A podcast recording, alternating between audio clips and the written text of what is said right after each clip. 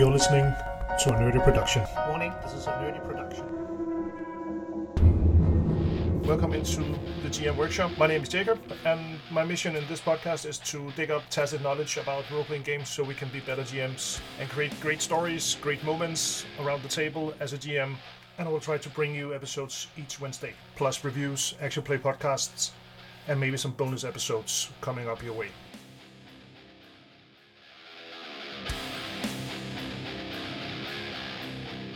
Reach out to us on the GM Workshop at Facebook, Twitter, and Discord, and subscribe to the podcast in any podcast app you are using. And now, on to today's episode. Roll for initiative. Welcome inside the GM Workshop. Today we are talking Warhammer Fantasy Roleplaying and uh, the Games Workshop aspect in the hobby. Um, it's one of the most iconic settings in our roleplay community, and with me from the US are Christian Tavonatti, which he is also a guest in our second uh, episode in our second season, where he talks about the Alien RPG. So listen in to that episode if you want to know more about uh, Christopher. Hi again, Christopher, and uh, thanks for doing this. Um, can you talk to us about uh, your relation to Games Workshop and uh, the Warhammer setting? Sure. Uh, and, and let me start by thank you for having me back. Uh, I love I love talking. Um, it still blows my mind that I'm talking to somebody who's like halfway across the world right now. I think that's just so fucking cool. So uh, glad to be back. Glad to be back. Um, but yeah, so I I uh, I've been playing Games Workshop games for a really long time. I started when I was around 12 years old. I first got into the hobby through uh, the old board games Battle Masters and Hero Quest. And from there, I got my hands on a Warhammer miniatures catalog, and that just blew my mind seeing all these different armies. Uh, the game was in, I think it's fifth edition at that point, fourth or fifth edition.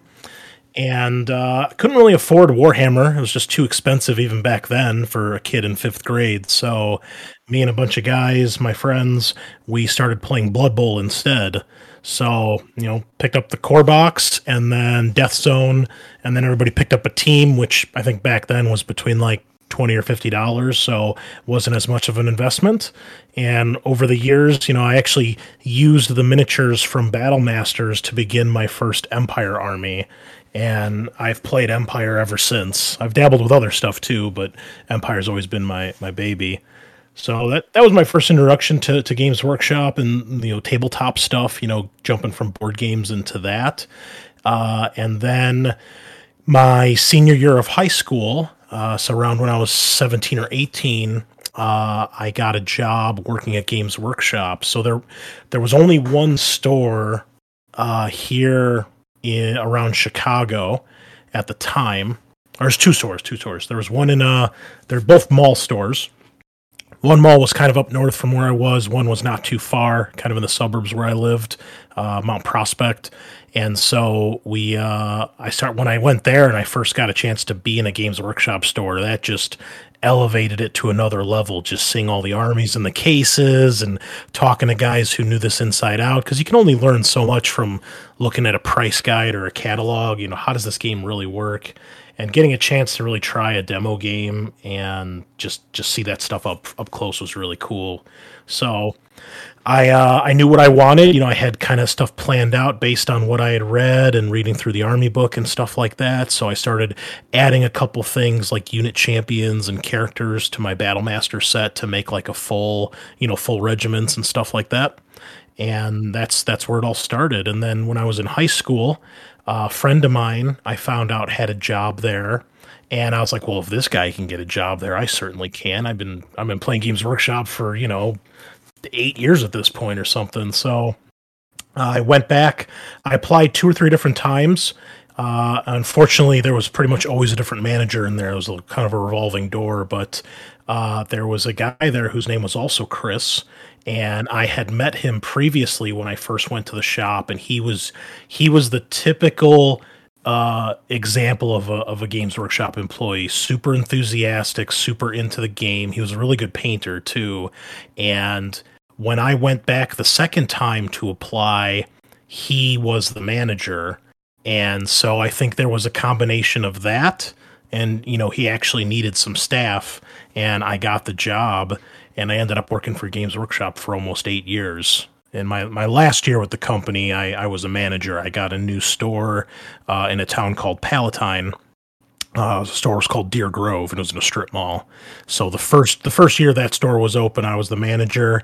I had one staff member, and the staff member turned out to be a friend of mine that I had met through uh, the Games Workshop in Gurnee Mills Mall and uh, in Libertyville and things like that. He was a guy that actually gamed with somewhat regularly, and our regional came in. He's like, "All right," he's like, "We've got a store for you, and we've got a, a you know staff member you may know." He told me his name. I was like, "No way!" So it was pretty cool because I had not only a you know I had a friend working for me uh, so it never felt like work. You know, most most of Games Workshop yeah, was a really sure. good time. I, I, love I love the the part when you were playing Blood Bowl. I played a lot of Blood Bowl. Uh, second edition also uh, the uh, the Flamingo plate, um, Blood Bowl plate. If you ever tried it, it was uh, it was crazy. um, um, but I played a lot of uh, Blood Bowl also uh, at the third edition and, and, and so on from, from there. And I have a lot of teams in my in my apartment awesome. here. Um, yeah, it's uh, pretty cool. I love I love the game. Um, uh, the, the best game in, in Games Workshop uh, ever, uh, after my, in my opinion. Uh, uh, oh, it's definitely a strong contender, no doubt. Yeah, yeah, yeah, yeah. Um, when you look at the Games Workshop and Warhammer in particular, um, why why is this a good link into role playing games uh, for for so many people? Not only because the the fantasy aspect, but also the the the conflicts uh, in in rated into the game as as a whole. How is that good in role playing games? Well, I think part of it that that makes it so great is that when you delve into the vast history of uh, Games Workshop role playing games, particularly fantasy and 40k, there's so much stuff for someone to delve into, whether it's a current edition or an old edition. So there's tons of stuff there, and between all of that, you're bound to find something that will fit your group's play style or your, your tastes. If you want something more gritty or more welcoming, more streamlined, it's kind of all there. And, you know, if you're a fan of any of the tabletop games or board games of Games Workshop, then you'll probably be interested to, you know, have that chance to be a character in one of these uh, one of these worlds, one of these universes. So, you know, it's one thing to take a step back and okay, I'm, I'm, you know, I've got my Space Marine army or I've got my Chaos army all here, but then to delve in and be like, oh, I can actually play as an Imperial Guardsman or an Empire soldier or you know, a Chaos warrior. That that's pretty cool. So I think all space, all Space Marine uh, in the uh, in the new the new edition, or the the last edition in um, in oh, what is called? Uh, Death Death Watch. Uh, Death Watch, yeah, yep. for sure. Wow, that was crazy. I tried to make one character and I lost it. I, I, I, I, stopped there. It was it was pretty silly, and but um, do you have any experience uh, playing um, playing these games as a or besides uh, uh, Warhammer roleplay? Because when I think Warhammer roleplay and uh, the connection between fantasy, the the most normal link between those two are Mordheim, um, because that it's so so character driven uh, in so many ways. Mm-hmm. Did, did you play uh, play Mordheim or use it in any way, like like to link into to Warhammer roleplay? Uh, yeah, so as far as Games Workshop stuff goes, um, I've played Warhammer since fifth edition. That's when I I really started. Fourth edition was out when I started collecting, but since I didn't have my hands on a rule book, uh, when I officially got started, it was the fifth edition army box, which was, um, I believe, was Bretonnians and Lizardmen at the time. Uh, and then the sixth edition, I think, was the Empire and the Orcs. So um, I, yeah, that was one of the first things I got was the big box. So I started in fifth edition. I've played all throughout up through eighth edition. I didn't play a lot of eighth, but especially fifth with my friends, and then sixth and seventh while I was at Games Workshop. Those were kind of my golden years. Um, I've played Mordheim, Blood Bowl, Battlefleet Gothic. Um, I have the Inquisitor rulebook. I've read it. I've never. I, have played one game at Gen Con, but it was a disaster. It wasn't actually what it was meant to be. Um, I've uh, I've played Talisman, two maybe two of the editions of Talisman, um, and Space Hulk. Uh, I got the newer edition, Dreadfleet. Awesome game if no one's ever played it. Uh, highly highly underrated. So, uh, and then tons of 40k as well. Um, so yeah, I've, I've played a lot of Games Workshop stuff, and uh, you're right, especially with um, with something like Mordheim because it is so character driven. Uh, Necromunda. Yeah, you know, I've only I've played the new edition uh, once or twice at Gen Con to get an idea how it played. Uh, you know, the the guy teaching the game wasn't that great, so I suspect it could be cooler. But um, I love the miniatures. You know, I'm glad to see a game like that come back and get sure. the support I only it deserves. Played the, the old edition, the old uh, version of Necromunda, but when I see when I see Necromunda, I I, I think it's very invocative to to reach in to play role play, uh, play not only the the small skirmish battles, but also see what the character feels and touches and so on. So when I when I play Mordheim, I have a, a small city in my apartment or in my basement, um, and when I look at the characters and the the ruins and and the adventure, it's it becomes so real. Um, so I want to play role play instead of actual miniature games. Do you have any connections with these two elements. Um, not only playing with miniatures, mi- using miniatures in roleplay is uh, becoming the norm in, in Dungeon Dragons, for for example. But do you use the the invocative uh, art or miniatures or anything when you are creating uh, Warhammer roleplay campaigns?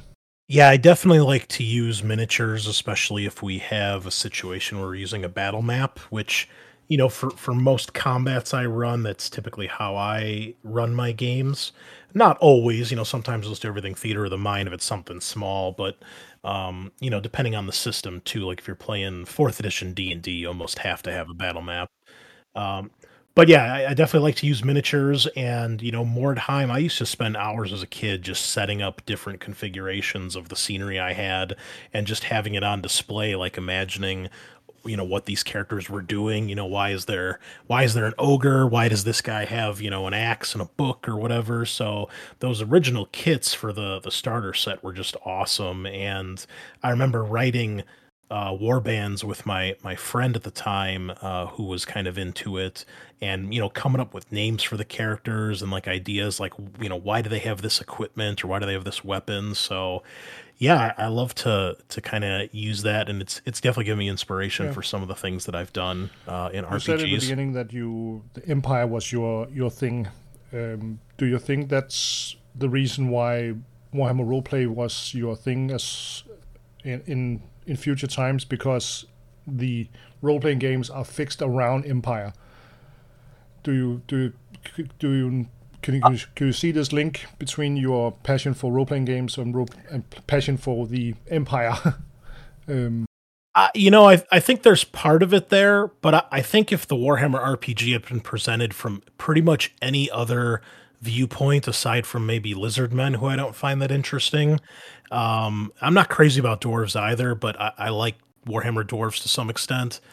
Uh, but any other any other flavor I think would have been interesting, and it was just the idea of being in the Warhammer world, you know, encountering the different bloodlines of the vampires or the different followers of chaos, or you know the different flavors of elves and Warhammer. All that stuff I just think is so cool. So, um, yeah, I've never looked at it so much like, oh, I get to be in the Empire. It's more I get to be in Warhammer. The link between uh, Warhammer roleplay and Warhammer Battle is easy to to link in if you if you play Battle and you play Dungeons Dragons, it's easy to mm-hmm.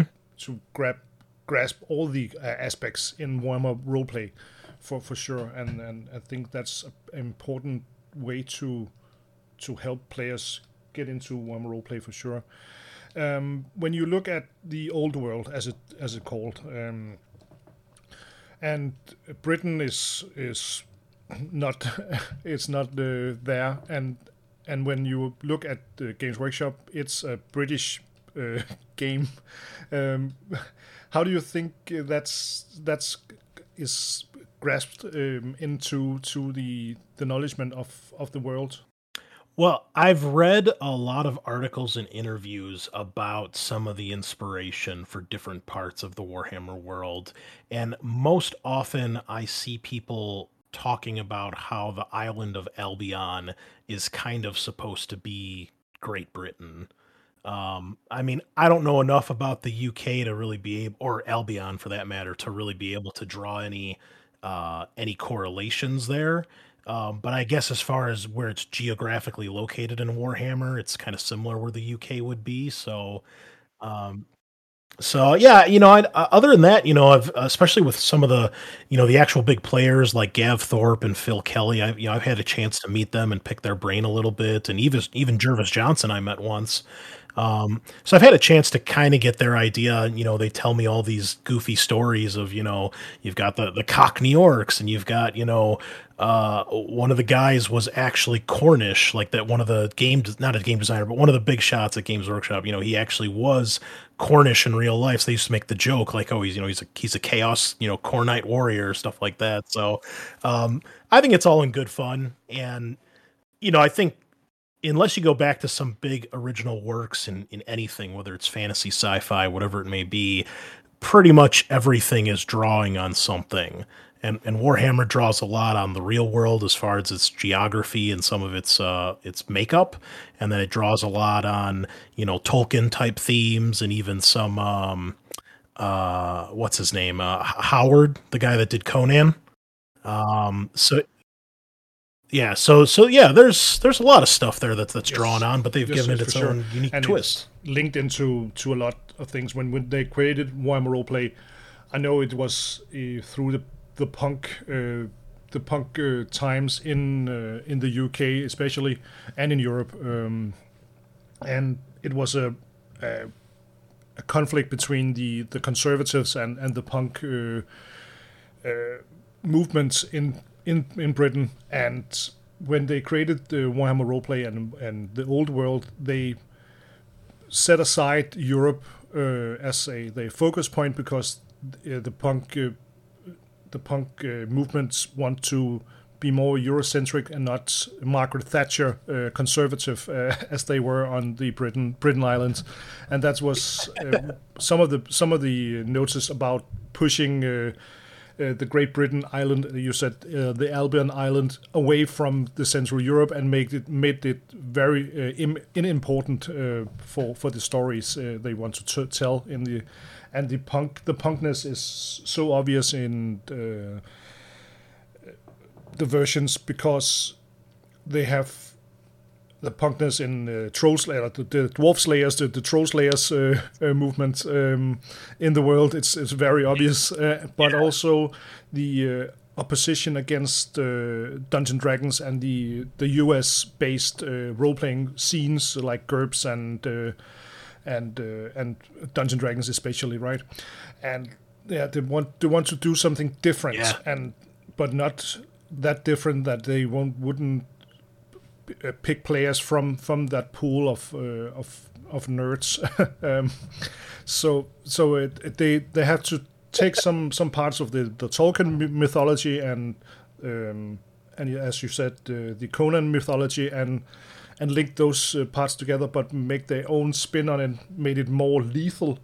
And that's one of the, the key elements I think in one roleplay is the mortality in uh, in this uh, in this system, right? Uh, uh, if you look at the oh, old oh, yeah. Dungeon Dragons, it's and the new Dungeon Dragons is even worse. But they they couldn't.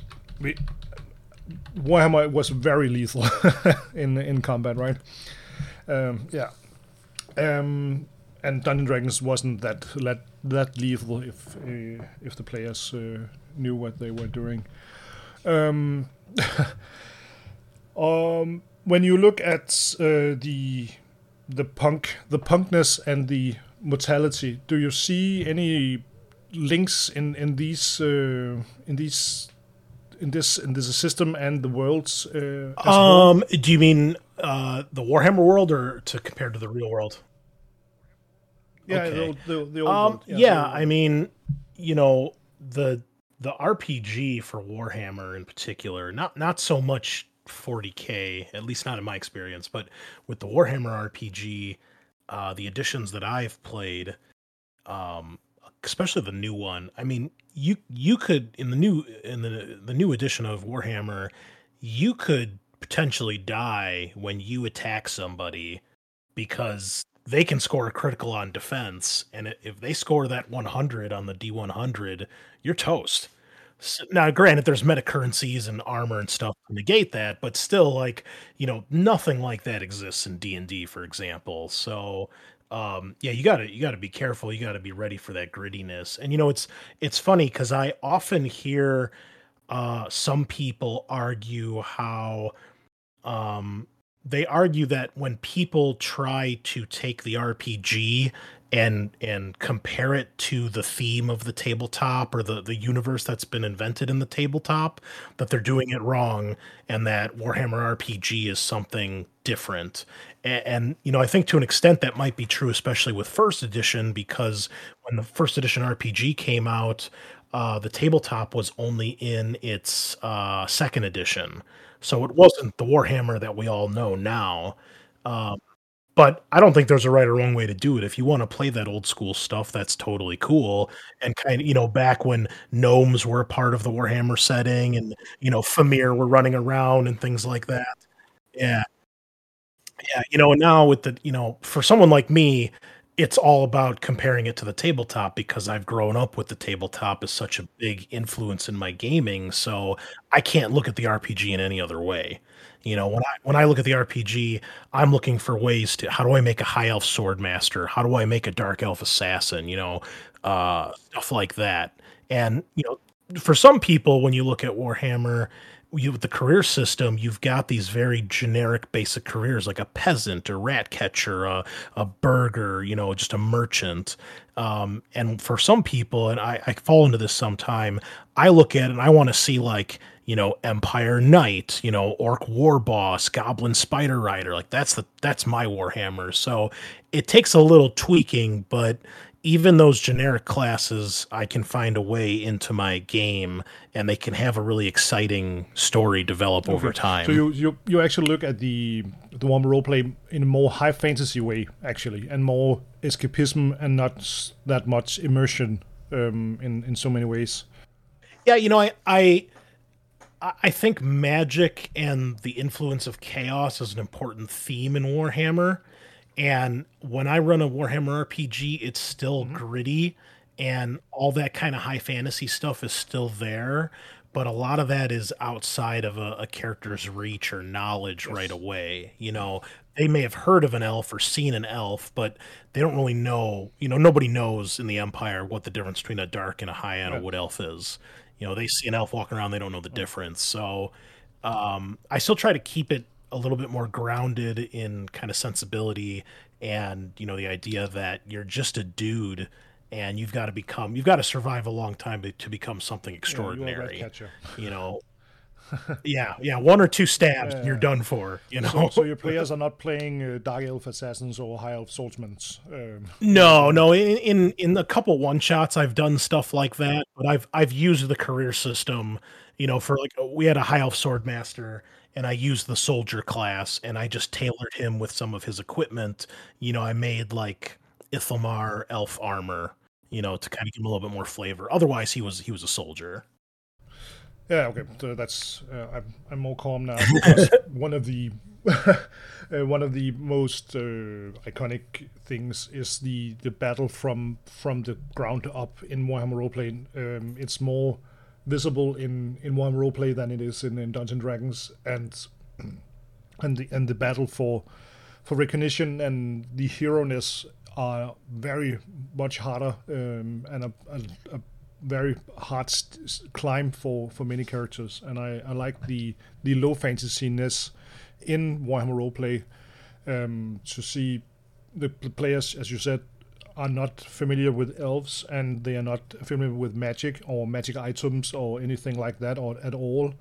And I love I love the the grittiness and the grittiness disappears when you put too many fantasy elements into the game. Um, in my experience, do you see? Do you have any uh, experience with putting the the grittiness and the high fantasy-ness together. How how do you compare this in in Warhammer Roleplay? So I have one player in particular who I've been gaming with for one of my longest gaming buddies and we've played a ton of D&D in the past and that was his first introduction as it was mine to role playing. So both of us to an extent, you know, you kind of have this this idea, this kind of preconception of what it's going to be like. And going from a game like D&D to Warhammer can be very very different if you want to get the real Warhammer experience. You know, he he still sometimes boggled that like, you know, we've been playing a campaign for almost 2 years and they've never gotten a single magic item and you know i have to kind of explain like dude this is this is different. Like a magic item is a big deal in warhammer. It's not this dime a dozen. Like even though in the tabletop you got magic items flying all over the place like this isn't the tabletop. It's just it's the same universe but you're not a commander leading an army. You're you're at best you're one of those dudes in the army right? You're never going to see a magic item. So uh, i find that for some players that's very hard to get around and they have a real hard time trying to understand or get past that. And it takes a, a, lot of work and a lot of explanation to help kind of set that scene, set the tone, and let them understand, you know, this is definitely more cutthroat. This is more muddy. This is more gritty. And, you know, you're at the bottom of the totem pole and you've really got to work your way up and that can be very hard especially if you keep getting in fights because even a, a bar fight you could end up with a broken bone or a, a torn you know tendon and now you're down for two months you know? Yeah for sure. The injuries and the, the grittiness in the, the system as as uh, all all the version of of the game are are very real and and it, that makes a, a, a great uh, uh, a meta level uh, in in the story because the players know that that combat is dangerous and then uh, actions are dangerous when they are putting putting their their characters at risk, and and that's a very important uh, notice to when you look at Warhammer roleplay and other uh, very dark and gritty games. to to acknowledge this meta level when the players look at their character sheet and say, "Oh, if I get like one hit from this guy, I'm dead or very mm-hmm. injured. Um, and and and Warhammer roleplay are very good at this because it's human centric and Eurocentric, so it's it's much easier for for players to immerse into. But as you said, they also look at the Warhammer battle when when you have two characters uh, chopping at each other with a two plus saving throw and uh, ward saves and and so on. So it's it. I can understand your players.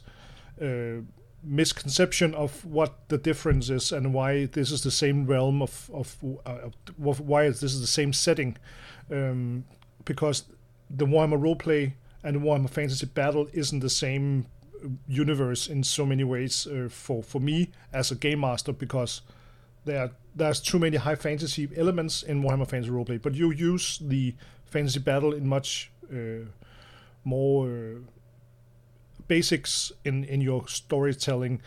When I'm playing one roleplay back in the days, uh, the Britons, uh, the, the, the the Bretonnians are not uh, um, the Lady of the Lake, uh, the the version in and Grail Knights and so on. That's that's the old version of Bretonnia where the French are, are chaos cultists and dirty and so on.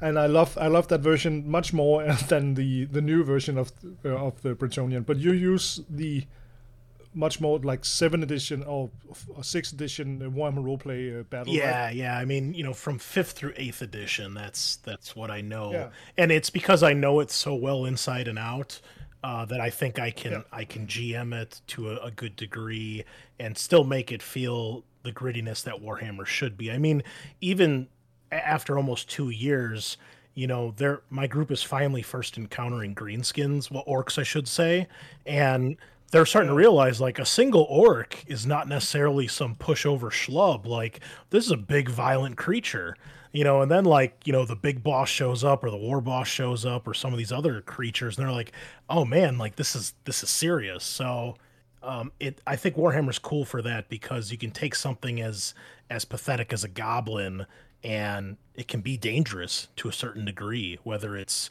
you know them out, sure. outnumbering you and swarming you, or just their wickedness, their evilness. Um, of course, there's a little bit of the humor stuff too, especially when you got greenskins and Skaven running around, uh, which I think is important in Warhammer.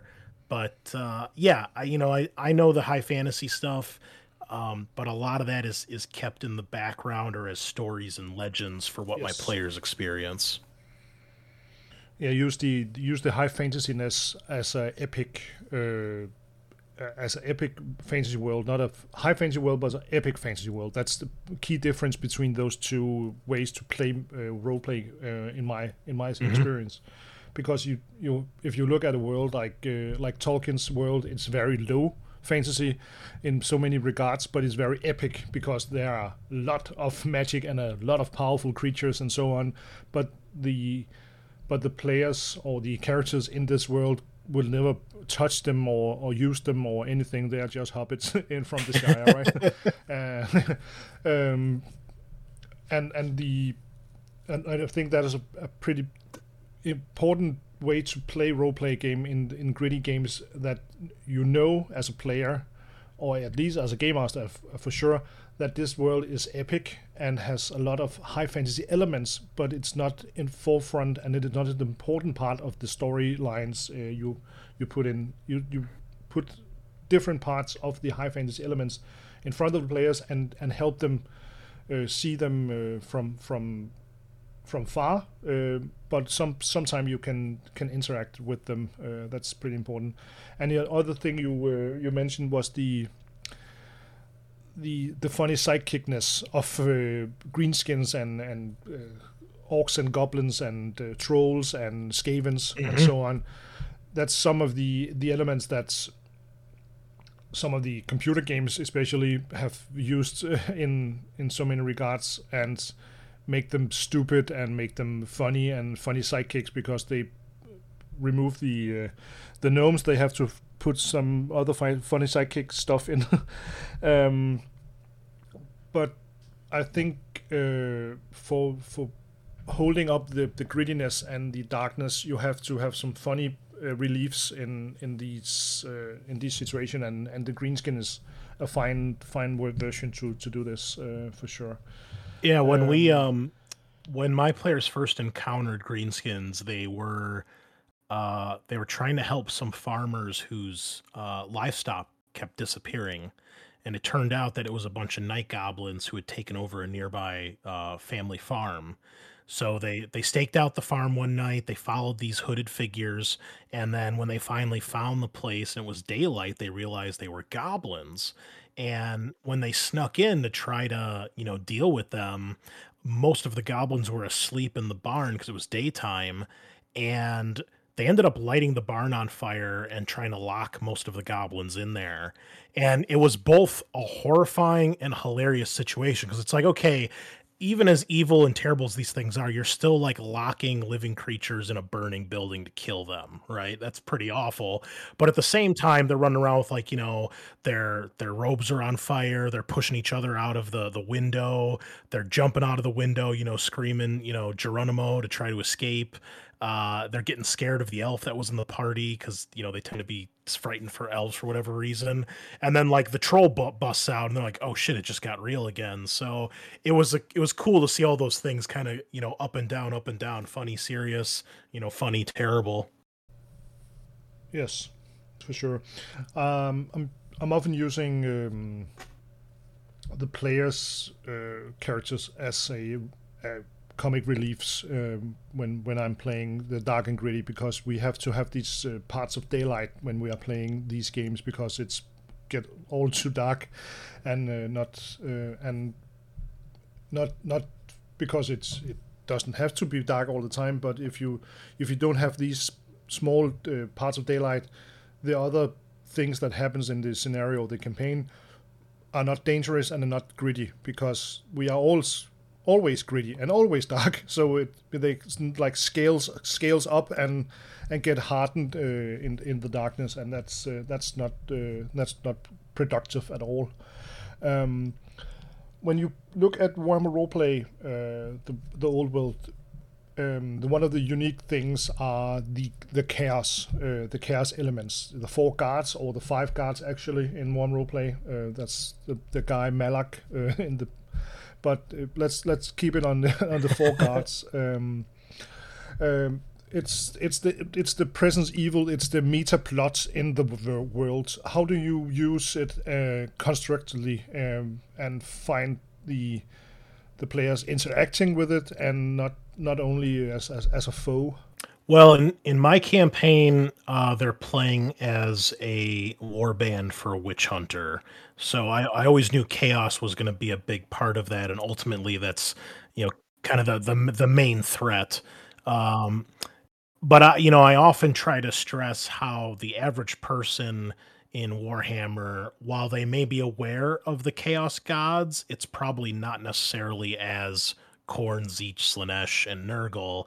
It's by some of their other titles like the Blood God or the Fly Lord, stuff like that. So, and these are attributed usually to specific uh, aspects of, you know, the psyche or emotion that are generally you know, kind of looked down upon to some degree. Like, you know, even though Warhammer's a dark, gritty place filled with violence, you know, an average Imperial citizen isn't going to be some axe wielding murderer. You know, that's still looked down upon in society, you know, so excessive violence, you know, that sort of thing. So uh, it's always, it's always got to be subtle and you know it's got to be mysterious to keep kind of i think the creepiness and the kind of the fear of the unknown and you know little things like even just seeing a chaos symbol or hearing a chaos god's actual name pronounced you know and then using the corruption system in the rpg taking corruption tests that's been a constant threat to my players. And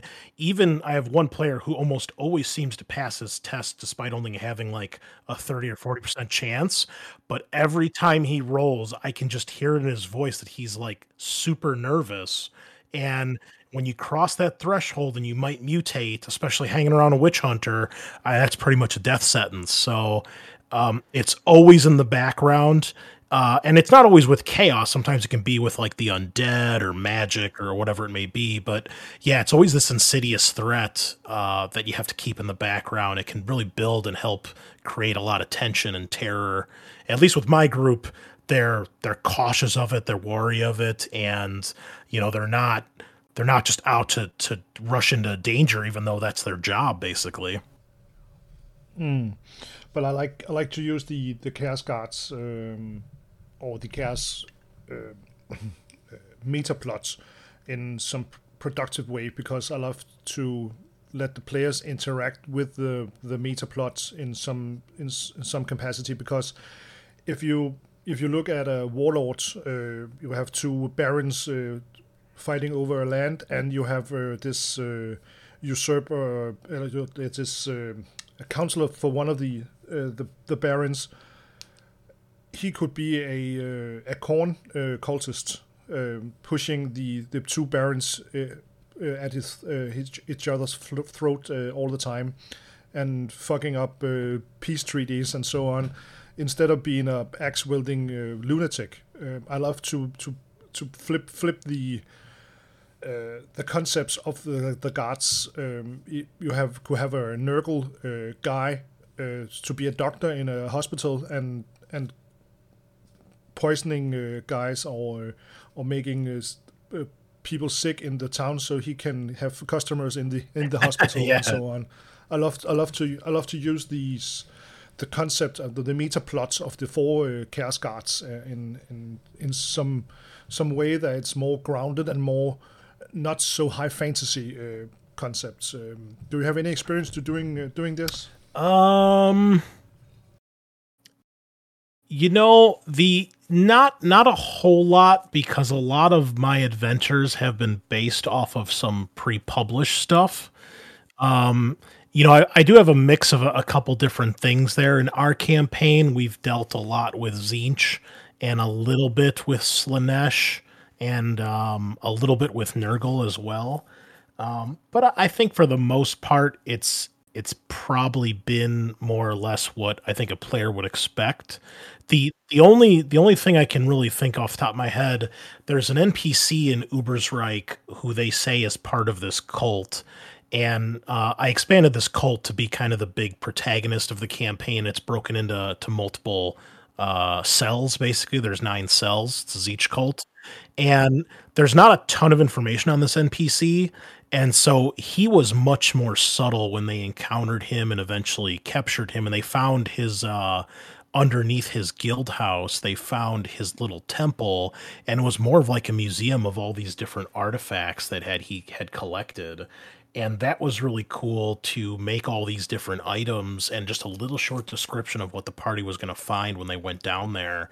And, you know, it was cool because some of them were tempted to try to start messing with this stuff, but they all knew, like, nothing down nothing good is going to come from anything in this basement but there was still a little bit of temptation that they were kind of on the edge there. So um, that you know he was a Tzeentch cultist, but he wasn't throwing spells around, um, you know, stuff like that, and and so that I think bent their expectation a little bit, which was cool.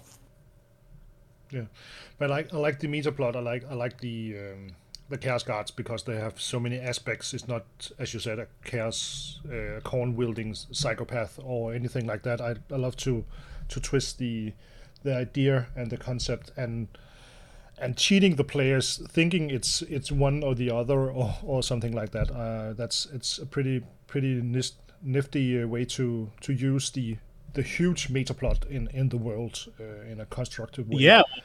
There's a lot of other um, antagonist uh, fractions in in Warhammer roleplay and one of them is uh, the orcs and goblins as we talked about um, uh, just just before.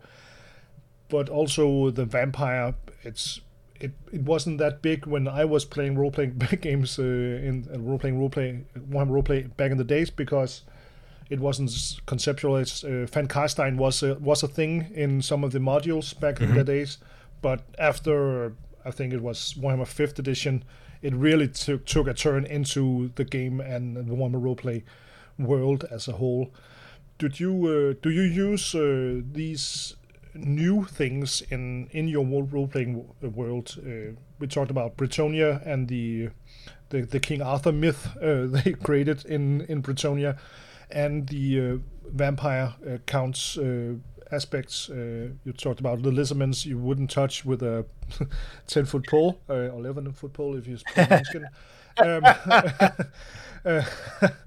um, do you do you have any things you were you you looked at the original one role player said okay i'm i'm missing out here or and and and took some some new stuff from Warhammer Roleplay, uh, Warhammer Battle, and into your Warhammer Roleplay campaigns? Yeah, I think Vampires is a good example. Uh, I played Vampire Counts a lot as well. I had a, a Lahmian army, and uh, um, in in my campaign, uh, a vampire was a big protagonist in one of the later chapters, and I built it off of a very small piece of lore in one of the uh, one of the modules, and they give you a, just a tiny little suggestion, and I was like, okay, I have an idea for where I want this to happen and what I want this particular like adventure to be, but then filling in all the details was kind of all my work and trying to come up with an idea like why is this vampire here? What is he doing? What is his goal?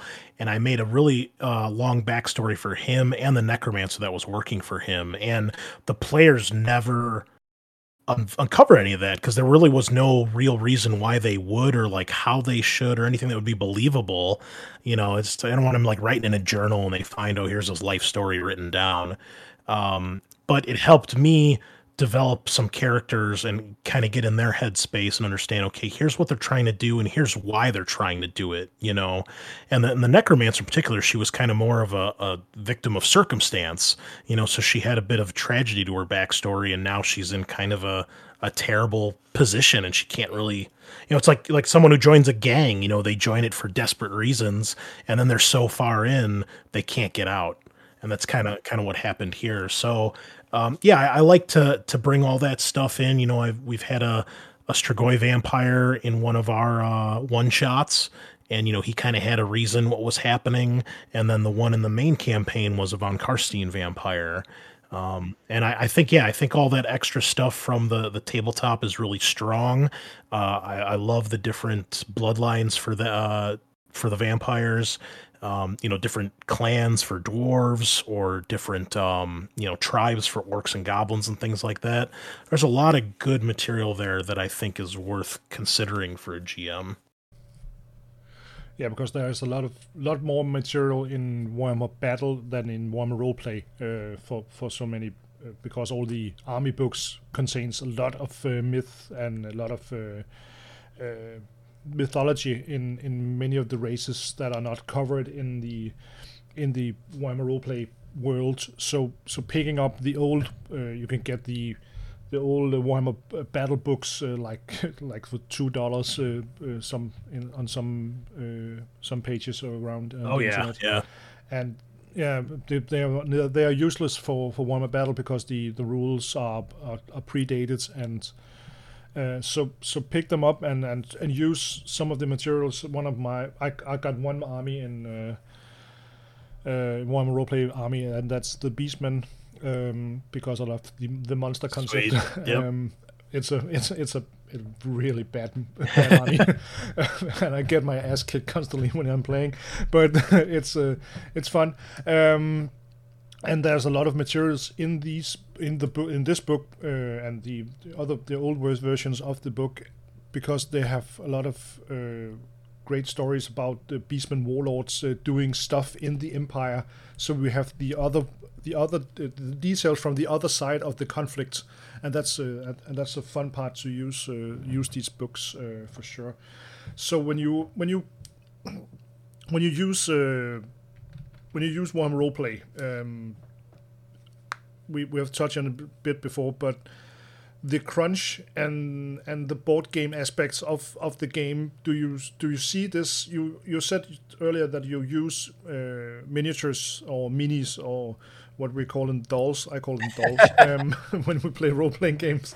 Um, because the the crunchiness are, are real and and it's wow the rules in the new version the fourth edition is very crunchy um, do you do you can, can you see the the the missing the missing uh, aspects of role playing and the board game aspects putting into to the crunchiness in in this aspect? Um, yeah, I think to some degree. Um, you know, I, my players all like a battle map for when we are in a combat, and you know, especially yeah. with this campaign, I really took my players' requests into consideration for what I do and, and how I write everything.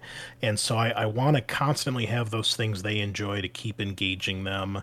Uh, and, you know, there was like a list of like, you know, a more mechanical type stuff, more story element type stuff. And so I've, I've hit on most of that. And you know, when I, for example, if I have a battle, the first thing I consider is, do I need a map for this? And you know, whether or not I do, I then need to think, well, would a map make it cooler? Would it make it more interesting? Would it make it a more memorable combat? And you know, if yeah. if I can't answer yes, then I have to think, is this combat even worth having in the game? You know, is it really essential to the story? Is it going to either push the story forward or is it going to help reinforce some of the plot or what's going on in the background? So, um, hmm. yeah, you know, I, we do that a lot. Unfortunately, we, you know, because of COVID, this campaign has all been digital, but we still use a battle map yeah. with tokens, you know, in our in Foundry. Uh, but you know, before yeah. COVID, with pretty much all my RPG groups, no matter what game we were playing, we've always got our rollout, you know, basic grid with uh, you know wet and dry erase markers that we can use. And i've got so many miniatures from the years that we can pretty much you know oh we need a werewolf or we need a you know a, a, chaos spawn or you know a cultist or a zombie. It's probably over here in this tray somewhere so. Yeah, yeah. i got it. Uh, the the privilege of being a games workshop player oh, yeah. sure. um, i have also a lot a lot of uh, uh, a lot of dolls uh, in my apartment and and when we are playing uh, some Pathfinder or uh, Dungeon Dragons Third Edition, uh, we also often use uh, use dolls to to conceptualize the combat. But I mostly mostly play uh, the Theater of the Mind and and not that many driven not that many uh, campaigns are driven by combat, so it's not that important for my players to to use uh, use this uh, for sure. Um, but when you when you put at the look at the crunchiness in in the system, do you think that's a apart from the or a a legacy from the the board game as you you have the warmer you have the warmer roleplay tr- uh, attributes like war, uh, weapon skills and ballistic skills and so on. And the old days was it the same? It was the same frame um, of stats that you have in warmer battle. Can you see why the crunchiness is still there, um, and and why it's it's it's some of the things that, players like in, in this system? Yeah, I, I think part of it is to keep things familiar for people who were, you know, into the the tabletop game and then jumping into an RPG, you know, this way they conceptualize, okay, I, I know instantly what weapon skill means. Even if I've never played this RPG, I know that means it has something to do with how my dude swings a weapon. You know, ballistic skill is how I shoot a weapon. And so I think for anyone coming from the tabletop, that makes it a very low barrier of entry, which is always a good thing for for an RPG. Um, if you're coming from a different RPG, I think most of those stats, when you read them off, like with most RPGs, when you say strength, most role players know what that means. And even if you aren't a role player, you can be have it explained very simply, and so it can make some sense. Like, okay, a high strength means I can do this, this, and that. So uh, I think that's helpful. Um, as far as if it's uh, like a relic of the complexity of the tabletop, you know, that's hard for me to say because the first edition of fantasy RPG I've never played.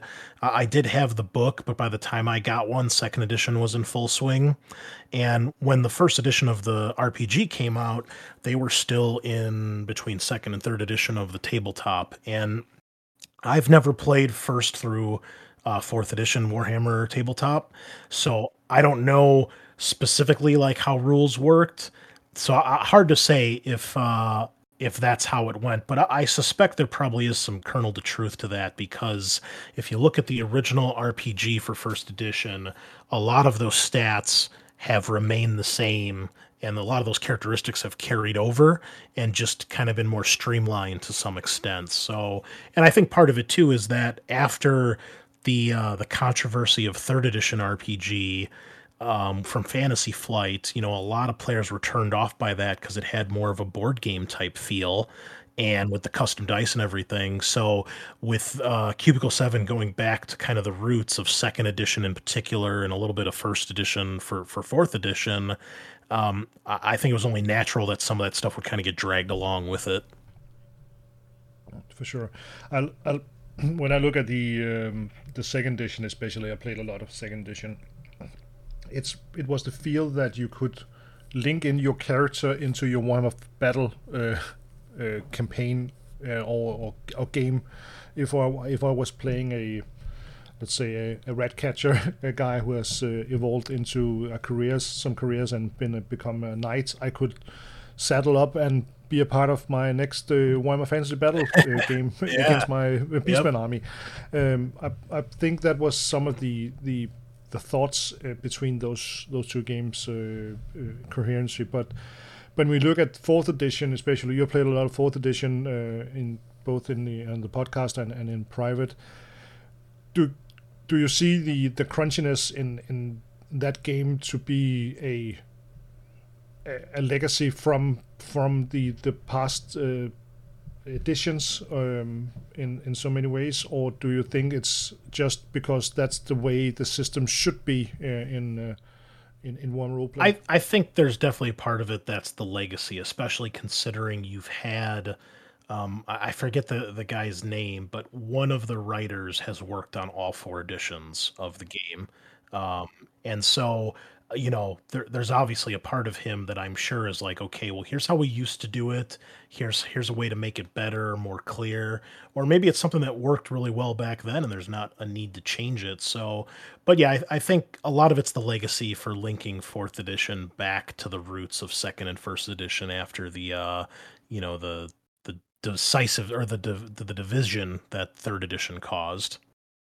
I don't necessarily I don't necessarily think it it needs to be complex. I mean, there's plenty of RPGs out there like Alien that aren't super complex but can still be I guess a complex game to some extent. Um so yeah, I don't think it's a necessity. I think it's it's just uh it's kind of just kind of just been dragged along and it's what they've decided to go with. So yeah, for sure. Because I, I often think that uh, if you have a core, if you're a core fan base or, or, players, they look at the weapon skill and weapon skill in first, weapon skill in second, and weird stuff in third edition. yeah, I don't even know what it was. I haven't yeah. even tried. Yeah, I don't uh, haven't even tried it. And and then weapon skill back in fourth edition. I think their thought about it was that to link the the, the two uh, the the old stuff into the new stuff as as um, fifth edition has a success in in Dungeon Dragons linking the the second edition the, the fifth edition into the the old uh, the old editions like uh, second edition and first edition Dungeon Dragons. Um, I think there's uh, there's a coherency because uh, between these uh, these strategies uh, for sure uh, because they could just continue or or develop third edition Warhammer roleplay and and the ability to play a character in your second edition campaign and uh, just uh, convert it into a fourth edition campaign. Uh, yeah, right? yeah, definitely. Um, that's a that's a, a, a, way to do it. When you look at the old world, and that's uh, one of my uh, very special questions uh, for you, Chris. When you're playing in the old world, you are often have relations to to Europe and to the medieval and and so on. But some of the things I'm missing a lot when I'm playing the old world or uh, Warhammer roleplay is uh, religion. Um, it's it's like it's has been deleted from from the world and made it some religion in in Warhammer roleplay isn't that strong. It's like uh, in Forgotten Realms or something like that. It's, it's not important as as a a mechanic or, social mechanic in in the world. How do you use uh, religion and how do you make it more strong? You're playing a witch hunter campaign, so so religion has to be in focus in in, in some capacity. But how do you convert medieval Europe into the old world um, for for this? You know, that's that can be tricky because in a lot of games I've played, especially coming from uh, from third edition, you know, there aren't a lot of mechanics that reinforce religion. You know, unless you're playing a a cleric or a paladin, but even then, it's more just choose your god. Here's your list of spells. Um, and Warhammer is kind of like that too. You choose your god, you pick your spells. Um, so I think the game could certainly benefit from mechanics that reinforce that, uh, because there's not a ton of information in the book. There's there's a little bit that kind of gets you started, but you know, even for someone like myself who's been playing for so long, sure, I've heard of Manann and Shallya uh, and Ranald, but in all of the stuff I've consumed as far as media, it's always kind of been in the background. Um, so sometimes I have to go to to some lengths to learn more about that and make sure that I'm presenting something in the correct way, or you know, I, I, you know, not every guy who worships Ranald is just some shisty guy that's trying to steal your money. And I think another part of it is that um, it's important to remember that even though the the faith of Sigmar is the predominant one in the Empire, the Empire is a poly polytheistic uh, culture. So it, it's you know if you think a bit you know a little bit old school maybe like um like old school rome for example they give thanks to lots of different gods for various parts of their life.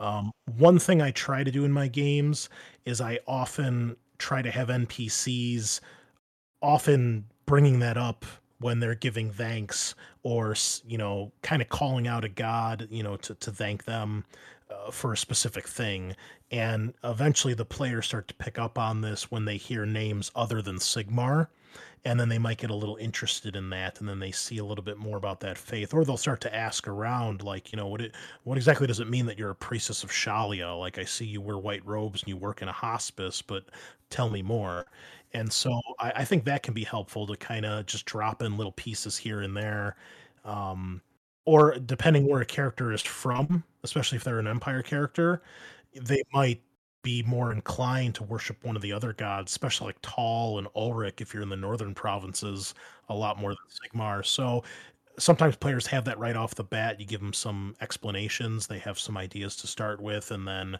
that can breed some cool role play and discussions between characters.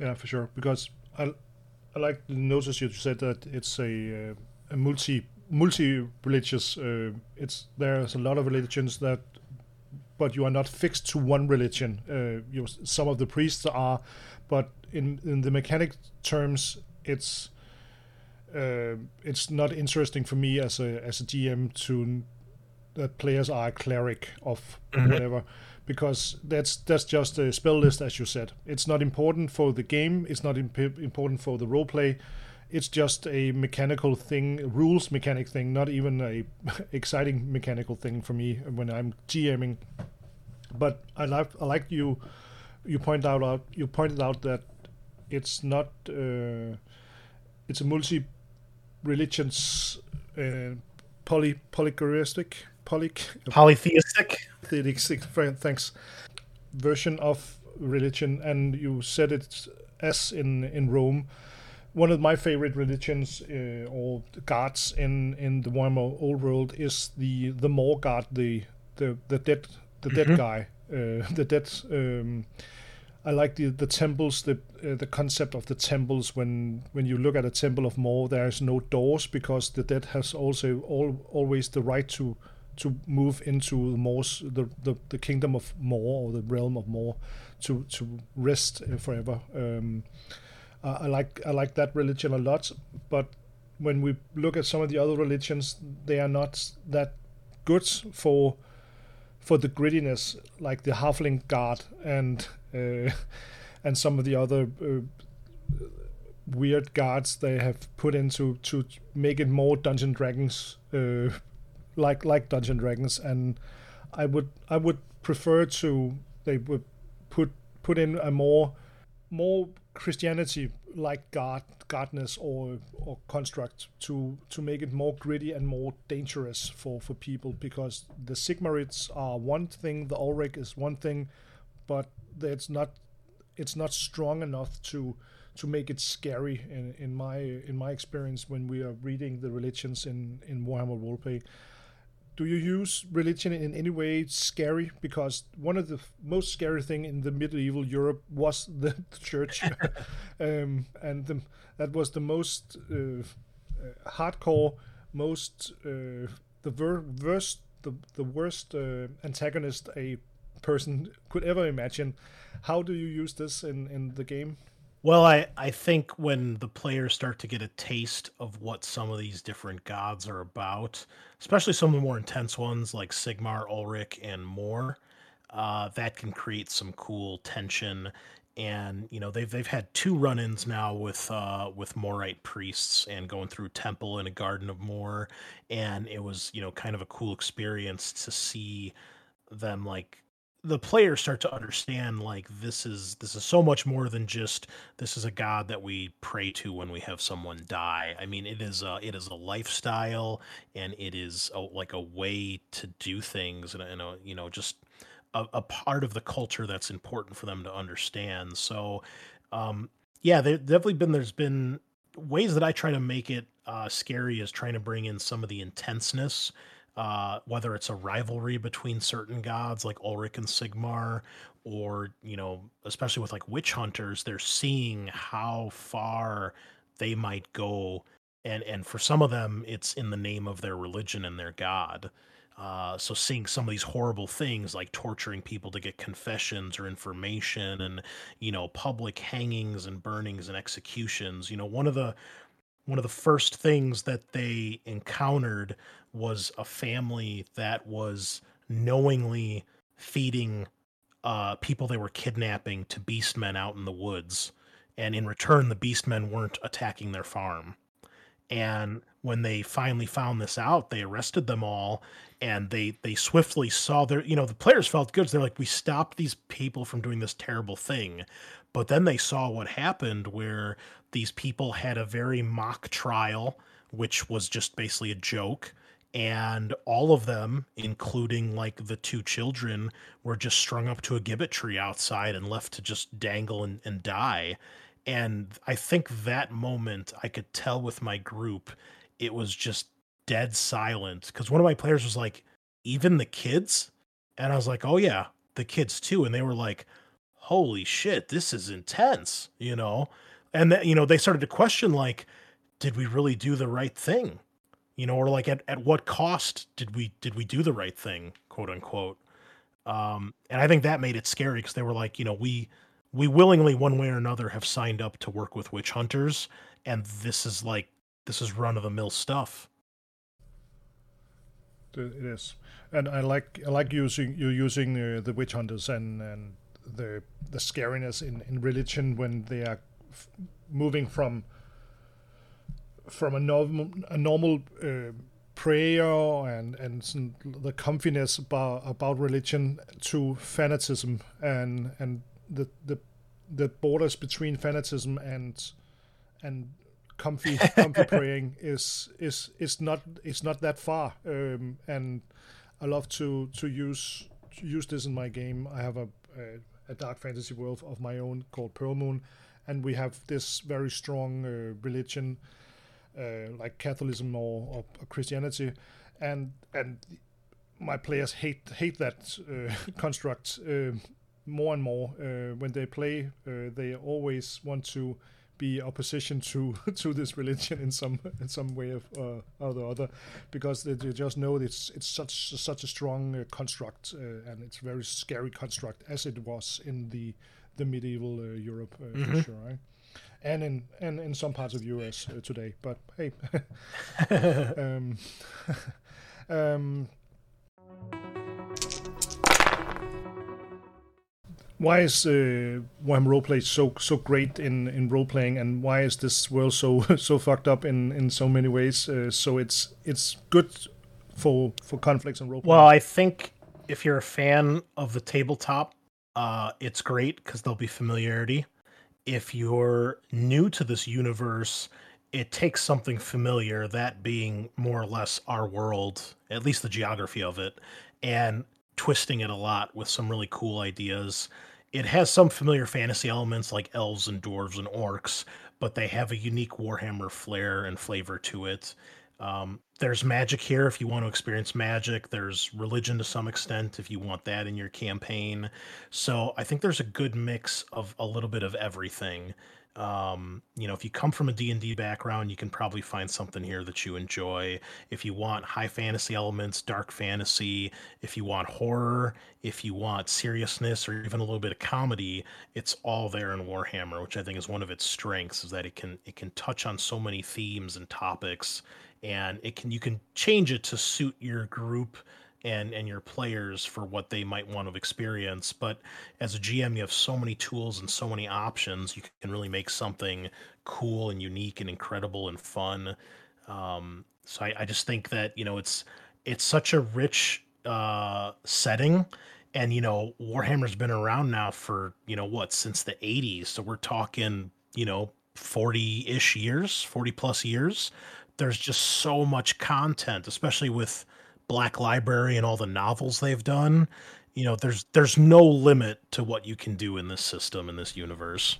Yeah, it's so it's so vast and it's so uh, deep in in so many regards, and there's a lot of uh, concepts that are f- fleshed out for you as as a as a GM um, from the beginning, and you can take a deep dive uh, for for real in in so many uh, in so many regards, right? Oh yeah. And uh, um,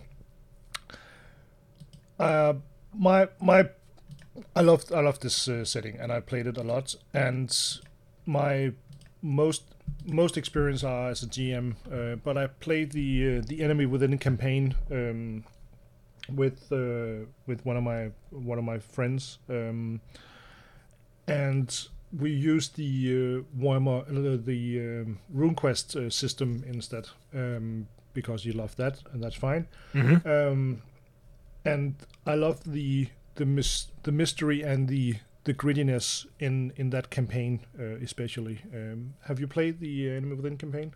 Uh, are you talking about for fourth edition or one of the previous editions? Uh, just uh, back in the days, uh, the first um, the first edition um, or the second edition. No, I, I haven't. I've I've listened to a podcast of the first book of the new edition, and I yeah I started to play in a group, but it fell apart super quick. We only did like two sessions.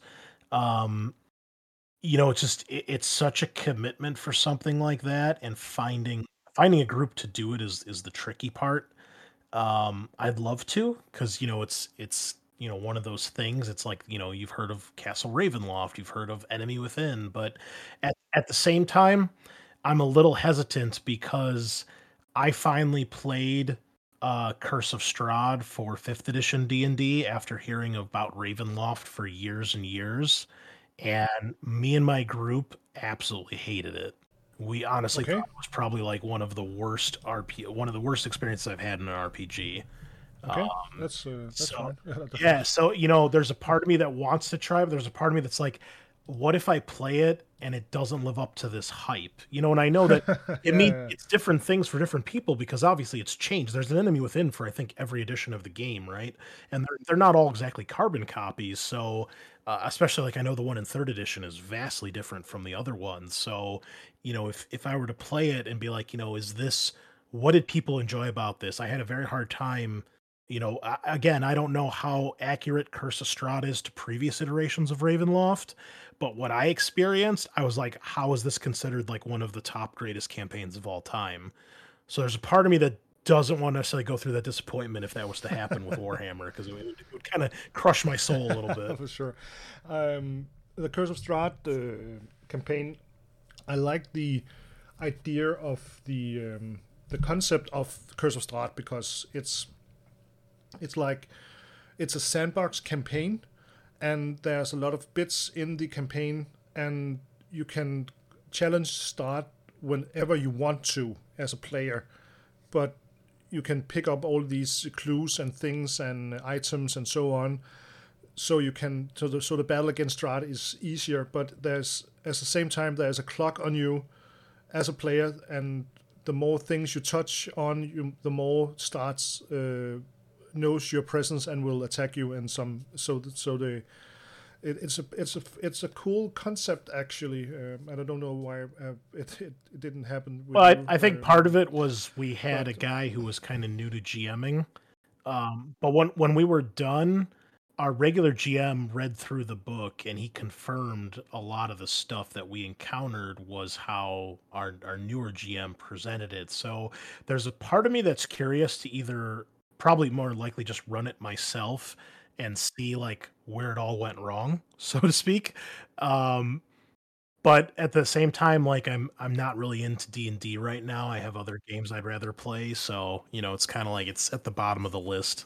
So um, it's it's a, a whole other whole other podcast about Ravenloft and um, and the the nostalgic about uh, Ravenloft, but it's, there's still a dark fantasy element in our hobby, uh, so it's not not ir- irrelevant to uh, to not to talk about it uh, for sure because um, dark dark fantasy is is one part, but True. Dungeon Dragons is another part of our hobby as a fantasy role playing, and Ravenloft is one of the key elements uh, in in the Dungeon Dragons part of it. So it's linked between, and it's if I'm playing a setting in in Dungeon Dragons, if I have some players that want to run Dungeon Dragons, they have two options that it's Dark Sun or Ravenloft, and if they don't want those options, we are not playing.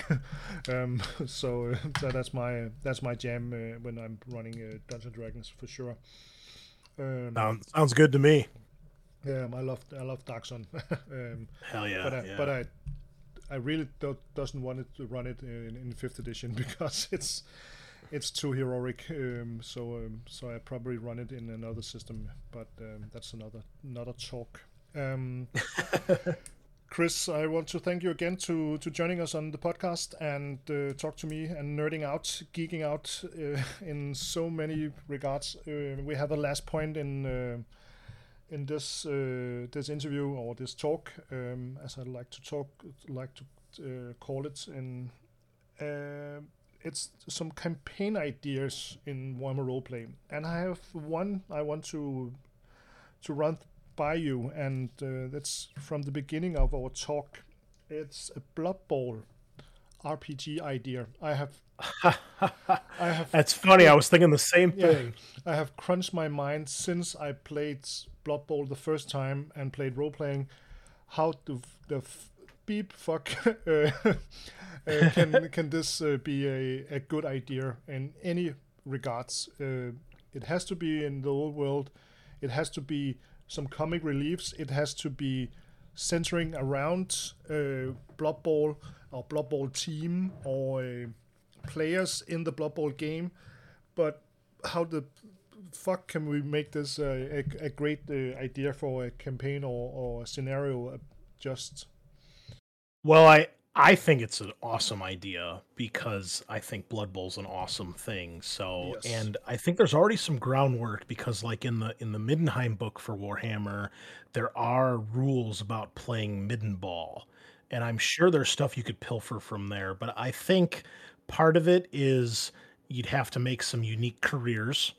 Uh, to represent different positions, maybe on the Yeah, on the this- field, and yeah that's a yeah. system system thing. I, i'm more more interested in talking about uh, the the structure of a, a story uh, or surrounding around a a, a blood bowl team or, or, or players for some some regards. Do you have any some, like ideas Yeah, I, th- I think an actual Blood Bowl season is a perfect backdrop for a campaign story because it's all going to be about the development of these players and their journey and how they survive or how they fall to the wayside.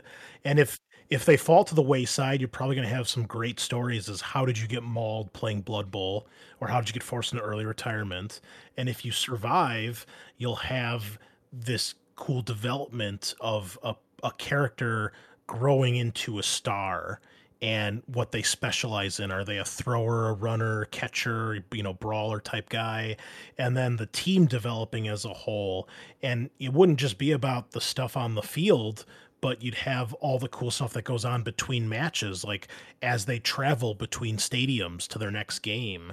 Uh, you know, dealing with fans, dealing with rivalries, dealing with you know interviews and some of the the post game and pre game stuff. So I think there's a ton of potential for awesome role play, and of course it would be hilarious, and there'd be a great level of comedy there.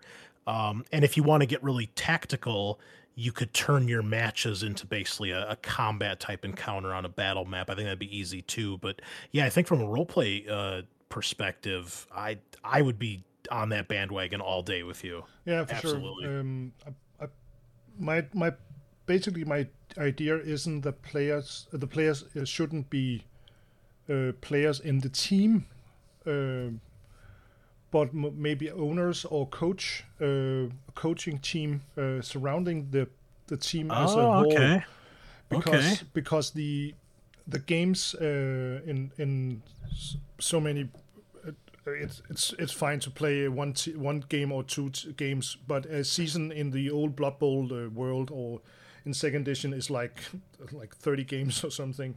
That's pretty pretty dull. It's it's fine. It's like like, uh, like the first game um, or or the playoff games and and the final, of course. And some some of these would be cool to to run, but in in in in my in my idea is is that it's it could be the the coaching team around the the the, the, the doctor and the owner and the the coach and the assisting coach and so on.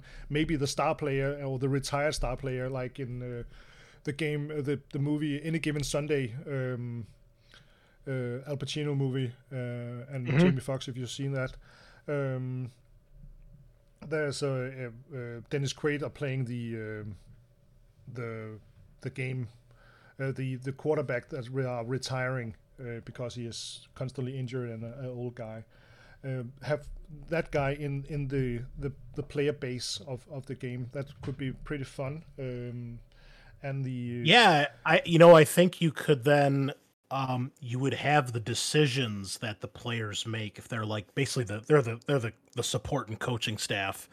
The decisions they make then influence the, the how the games kind of evolve and you know what the state of the player and the team is after each game. And then okay you, you know you're responsible for keeping our players in the game. You're responsible for keeping our contracts together and getting matches that are you know fa- either favorable for us or are going to give us a lot of money so we can keep playing. So that could be cool too. Yeah like a like almost like a simulator type uh, experience in a way coaching yeah, simulator. but, but still those also have some some to affect the games before the games are played, uh, like assassination or or magic Oh, yeah. stuff, magic stuff, and uh, uh, letting a werewolf loose on the undead team, so and so on. So they, so Yeah. the the best players are are are, are buried Are on bones. The, Yep. Yeah, um, uh, some some some some ideas in, in, in that capacity and and centering around a uh, a mixed team maybe. So uh, so you can can put a so there can be some some racial difficulties uh, letting the dwarf and the elf play together on the same team and and some something like that uh, that could be pretty fun. Um, that's uh, so some of my uh, ideas in in in that. But if it's I, I don't think it's worthy for a campaign for like 20 session or something like that because some in some some regards it I think there will be s- too much comic reliefs and too little uh, grittiness and and seriously uh, seriousness uh, in in the the game. How do you want to can you can you do you have any ideas how to turn turn down the comic reliefs? Because Blood Bowl is a parallel universe to the old world. It's not the same world as uh, Fantasy Battle uh, in, in some in, in in in some ways. Um, do you have any ideas how to to coordinate the the comic reliefs and and and the grittiness maybe to to put it in a warm roleplay campaign? You know, that's that's a tough question because I, I think comedy is such an integral part of of Blood Bowl. You know, I, I think part of it would maybe if you want to have a, a grittier campaign, I think is to to let your players know to start. You know, we're gonna focus more on you know the serious side of this because I mean, if you think if you take away the comedy, right? Like Blood Bowl's a terrible game. Like, why would anybody ever play it? You know. Yes. Um, but then you know, some people could say the same in the real world. Like, why would anyone willingly try to play rugby? Like, that's a tough sport. You Yeah. can get really hurt. You know, or even just Amer- Aust- um, Australian football. yeah. Yeah, or even just a, a American football, right? Like, why would you know? Well, you do it because you can make a ton of money. You know, you can become famous, and and you know, or you just you love to play the game. So, um, yeah, I, I think if you focus more on that serious side and, and tone down the comedy, um, more like a regular game of of Warhammer role play, I, I think that would be fine. Um, you know, and maybe just kind of focusing on some of the the shadiness or the underhandedness or just how how bad the competition can get to the point where teams are doing some pretty horrible things. Like you know okay your job this match is just to kill that other player or maim him in such a way that that he uh his career is over and you know maybe maybe that starts to psychologically affect the play you know your your PCs like okay I just ordered my star player to go take this guy out and then after the match you see like the dude's wife and kids standing over the broken body of their dad like oh man this was this really worth like winning a game for Yeah, you for know sure. stuff like that I think could could drive home the uh the grittiness Yeah, for sure. Yeah, it's a it's a great idea because taking like again uh, any given Sunday or other football games that that evolves around the the concussions and the the the doping and the yeah all the shady things in the the American football st- sport and all the uh, yeah all these the stupid things uh, that happens in that sports um, yeah uh, the commercials and and the the club the club the club owners and and so on. There's a lot of shady stuff doing uh, surrounding that uh, that sport for sure. Uh, that's that's that's a that's a good uh, that's a great uh, point, Chris. That for sure uh, to to put into to our campaign idea here, and or a mini campaign or or whatever. Yeah. Uh, for sure. But we also have to to have in mind that it is a it's a Blood Bowl uh, campaign, and put in some some some funniness, uh, and not only make it uh, human centric uh, the the teams be because we could just have a, a, a little leak in in uh, in Estalia uh, or in in Bretonnia for for for for so many regards, but in but but that could be that could be pretty fun um, to to create a campaign like that. That for sure. Um, Chris, I don't have any more for you um, this this fine evening, um, and I will thank you again for for talking to us on the GM Workshop podcast. Um, uh, and I want to geek out with some Warhammer forty thousand in some in not so many. Um, uh, want to geek out some with you with some uh, Dark Heresy and uh, Rogue Trader and so on in some uh, in another podcast if you like to to do that. Um, oh yeah, man, absolutely. Um, Thank you so much for having me back. I've yes, I've enjoyed it. That's uh, pretty cool. So, uh, do we have anything else to to to yell out to our listeners, to our Danish listeners? Uh, well, just just thanks for for listening to us. You know, again, I just think it's so cool to to reach you know around the world, and you know, as I've delved into more GMing with conventions and things, I've I've gotten a little bit more into the international community, and it absolutely fascinates me. Uh, I just I think it's the coolest thing. You know, I don't personally have like friends from Britain or or Denmark or Germany in my real life, so it's cool to have internet friends that are all over the world. And uh, yeah, just uh, play more Warhammer RPG, play more Blood Bowl, and you'll have a really great life. Trust me. yeah, especially combining those two. If uh, if our campaign campaign idea and and make a lot of money on it, that for sure. Um, cool um, for for talking to me. Yeah, you too, and and to all the listeners. Thank you, Chris, to talk to us about Warhammer roleplay. Um, next week, we want to dive into the Death in Space guys. Uh, I have a great talk with the both both of the game designers in that game, so uh, that's our next episode. So take care and thanks for listening. Bye bye. Follow us on uh, Facebook, GM Workshop, the podcast. If you want to interact with us and talk to us, give us a message